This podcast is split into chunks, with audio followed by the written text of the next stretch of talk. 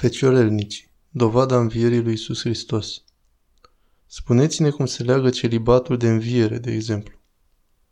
Părintele Iosia Trenham Sfântul Atanasie cel Mare, marele părinte al Alexandriei și de fapt al întregii biserici creștine, când a murit, elogiul său a fost rostit de Sfântul Grigorie Teologul. Avem o copie a acestui text. În acel elogiu, Sfântul Grigorie Teologul a numit pe Sfântul Atanasie ocrotitorul atât al celor căsătoriți, cât și al monahilor. A fost un patron model pentru ambele stări.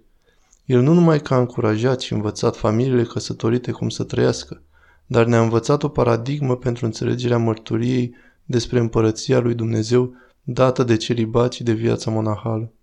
Nu celibatul propriu-zis mărturisește despre împărăția lui Dumnezeu, ci celibatul consacrat, celibatul creștin, nu burlăcia, ci o viață de completă dăruire lui Dumnezeu, în care până și manifestările legitime ale unirii conjugale prin căsătorie sunt lăsate deoparte, pentru ca toate energiile să poată fi dedicate lui Dumnezeu.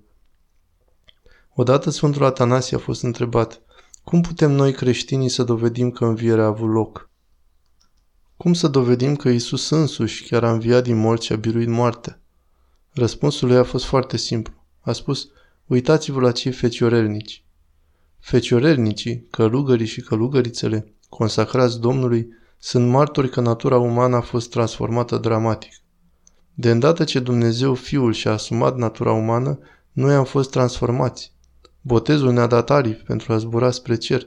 Sfânta Euharistie a susținut acel angajament ceresc atât de mult încât vedem realitatea nemai auzită a celibatului consacrat pentru toată viața.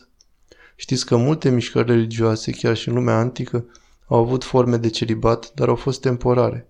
Fecioarele templului au existat în religiile greacă și romană, dar erau adesea realități temporare și când aceste persoane împlineau 30 de ani, se căsătoreau. Practica asta există și astăzi în monahismul budist. Mulți oameni din țările budiste intră în mănăstiri pentru a-și forma caracterul, a învăța să se roage și lucruri de genul ăsta, dar apoi părăsesc mănăstirea și se căsătoresc.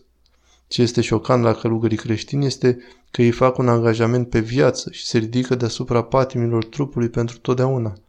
Și Sfântul Atanasie a spus că acest lucru nu a fost făcut și nu ar putea fi făcut de nimeni, cu excepția celor care sunt uniți cu Isus Hristos cel înviat, atât Dumnezeu cât și om. În acel sens, prezența monahilor este o mărturie a lumii de dincolo și a invaziei împărăției lui Dumnezeu în această viață. De fiecare dată când vedem un monah să ne gândim, împărăția lui Dumnezeu este aici.